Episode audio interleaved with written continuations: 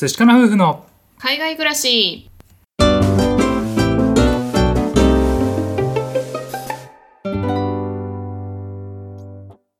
こんにちは。寿司かな夫婦のカンナです。あつしです。このチャンネルでは私たち夫婦のこと海外生活のことについて2人で配信しています。はい皆さんいつも聞いてくださってありがとうございます。ありがとうございます。今日はですね妊活の話です。はい。えー僕たち夫婦はですねえー妊活を始めて5年目そして不妊治療を始めて2年目の夫婦なんですけれども、うん。その様子をラジオを通して発信しております。はい。体外受精、まあ、去年の末から挑戦し始めていて、うん。体外受精の採卵を1回移植を2回前のクリニックでやったんですけれども、ううんまく成功しなかったため別のクリニックに今年から通い始めました。はい。で今回6月に採卵した分の初の移植うん。を今日してきました、はいついに、はい、ちょっとねその話を今までの流れとかを含めてお話ししていけたらなというふうに思います。はい。はい、まあ、その先ほど言ったように6月にね採卵を済ませまして、うん。卵がね取れたんですけれどもその間にですね子宮鏡検査をしなければいけないって先生に指示をされて、うん。まあ、結果その子宮に何か問題があったわけではなかったっていうのが確認できたので、うん。移植に踏み込むことができました。はい。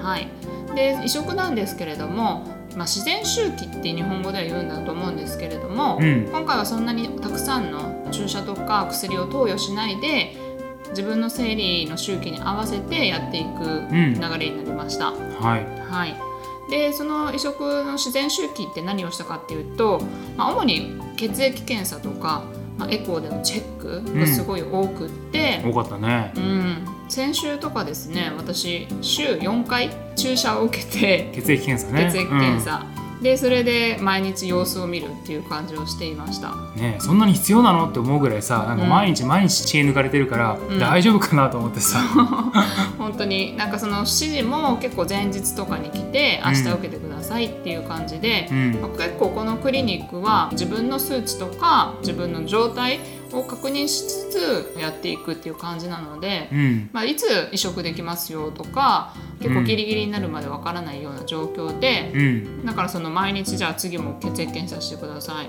エコーが必要だったらエコーもしてくださいっていう感じで先週は本当に検査ウィークというかそうね。でようやく今日が移植日ですっていうことがねつい先日分かったので移植をしてきました。はい。はい、今までやったその自然周期の中での薬の投与がほとんどないって言ったんですけれども、うん。本当にほとんどなくて、うん。ただ一つだけあるのが黄体ホルモンの実情をやってくださいっていうことでうん。移植の4日前から黄体ホルモンのジェルみたいなのを投与するうん。ことだけを、はい、やってきました。そう注射とかなしで、ねホルモン注射みたいなのは今回はなしってことだね。そうだね。まあこれはジェル状のものなので、うん。あのまあ、膣の方から入れていくっていう感じのものなんですけれども、うん。まあ、そんな痛みとかもなく、うん。うんやる感じでした、まあ、1日に1回っていうことで今回はねやっています。はい。はい、で今日当日の流れなんですけれども、うん。まあ、その前日に当日の手術の時にやることみたいなのが書かれていて手術室というか処置室とかに入るので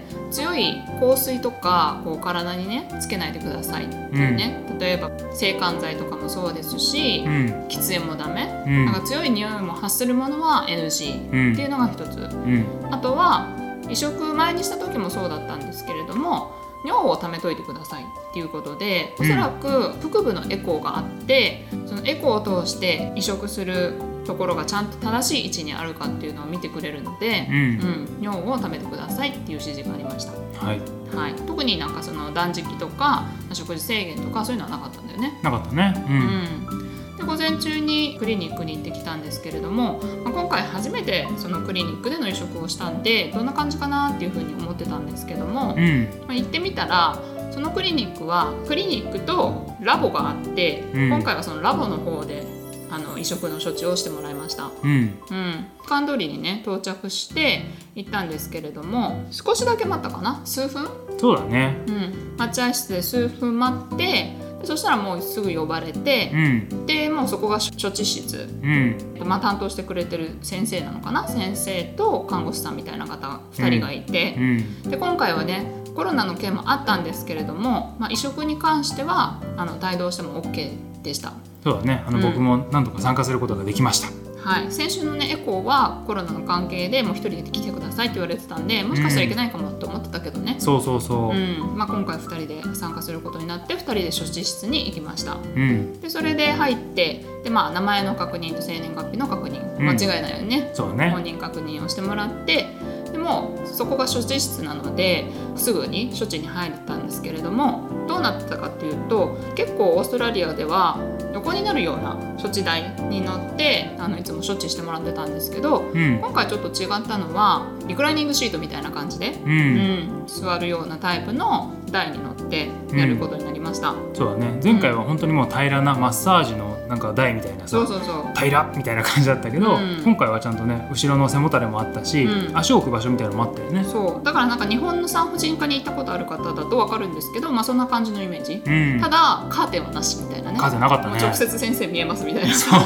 すごい、うん、大ピラな感じだったんですけど、うんそこで私は座ってました。うん。でその横に大きいスクリーンみたいなのがあって、うん。でそこでね解凍した肺のね状態を見せてくれるんですよね。うん。でこんな感じですよっていうのを見せてもらってこれはクリニック前も一緒なんですけど写真撮っていいよって言って見せてくれてね、うそうだね。んまあ、写真を撮ったりとかしてう、ん。でじゃあやりましょうって言って、まあ、器具をね挿入するんですけれども、まあ、どんな器具だったかっていうのはあんまり見えなくってうん。分かんないんですけど今回痛みはあんまり感じなかったかな。あよかったうねん、なんかやっぱり違和感っていうのはあるけれどもなんか痛いとかすっごい圧迫感があるとかそういう感じではなくてう、ん、うん、あの処置的にはすごいスムーズにやってくれてました。そうだね。でその器具を入れて腹部エコーでちゃんとその器具が正しい位置に入ってるかっていうのを確認をしてうん。でそれが OK であればもう一人の助手の方が管を持ってきてね。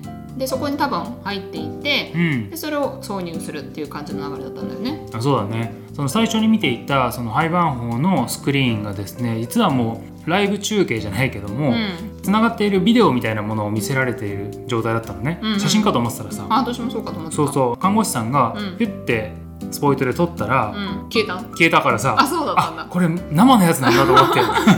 なるほどね。前回のクリニックではね、その写真だけだそうそうったからそうそうそうそのままそこにあったんだけれども、そう。ん、ライブ中継で繋ライブ中継だよ。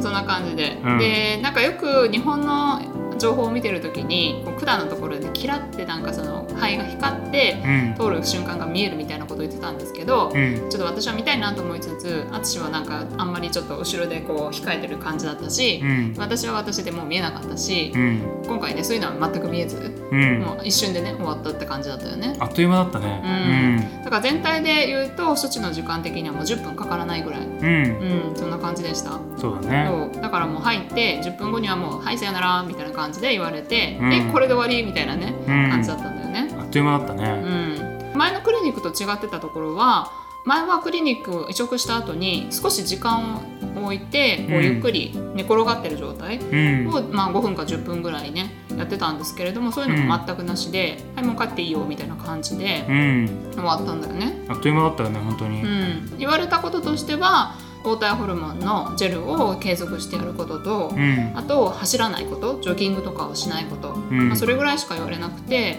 前と本当にねクリニックの言われてたなんか条件みたいなあんまり重いもの持たないようにしてねとか、うん。あんまり振動は与えないでねとか、うん。あったんだけど今回はそういうことも言わなくてもう本当に走らないこと、うん。そのジェルを継続することしか言われなかった。そうだうねん、なのでなんかクリニックによってそういうやり方も違うちょっとだけ違うしう、ん。うん言われることも全然違うんだなっていうふうに思いました。そうだねまあ実際移植をしてみてあのあまりにも処置がねあっさりとしすぎていたので なんかあんまり実感がないというか、うん。今回はいい意味であんまり気にしなくていいかなっていう感じで過ごしています。そうだね、うん。まあ、特にね前回と前々回は初回と2回目だったっていうのもあって、うん。結構張り切っていったところもあったしそうさだね、うん。まあ、ドキドキしたところもあったけども、うん。まあ今回はあの処置室入ったの僕も個人的には2回目だし、うん。ねあのまあ、新しいクリニックでは最初っていう感じではあるんですけれども流れも分かってるしなんかあっさり返されてもあ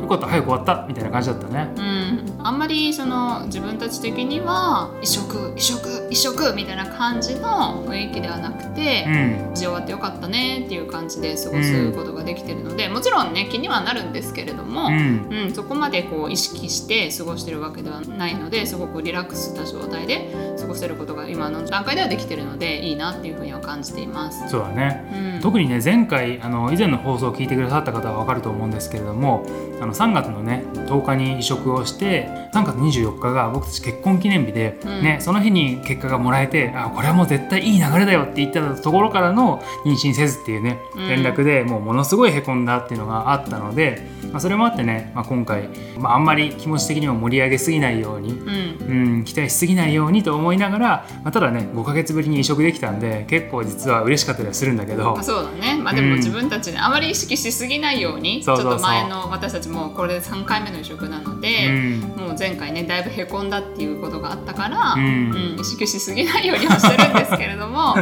結局なんか移植前のジンクスとかもあったし、うん、そうそねのジンクスなんか渡りガニのパスタとか、うん。マクドナルドのポテトとか、うん。パイナップルとか、うん。調べたら出てくるんですけど、うん。ちょっとパイナップル買って帰ろうかって言って今日は買って帰っては来てて帰りました。来たんですけれども。まあね、まあそういうのが移植の楽しみというかね、まあね、うん。一番楽な処置なので、うん。そこの、まあ、結果が出るまで楽しみたいなっては思います。そうだね、まあ、結果がどうなるのかわかんないですけれどもなんかそういった期間もねもし妊娠したらもう味わえないと思いますので、うん。まあ、楽しんでねやりたいなって感じだね。そうだね。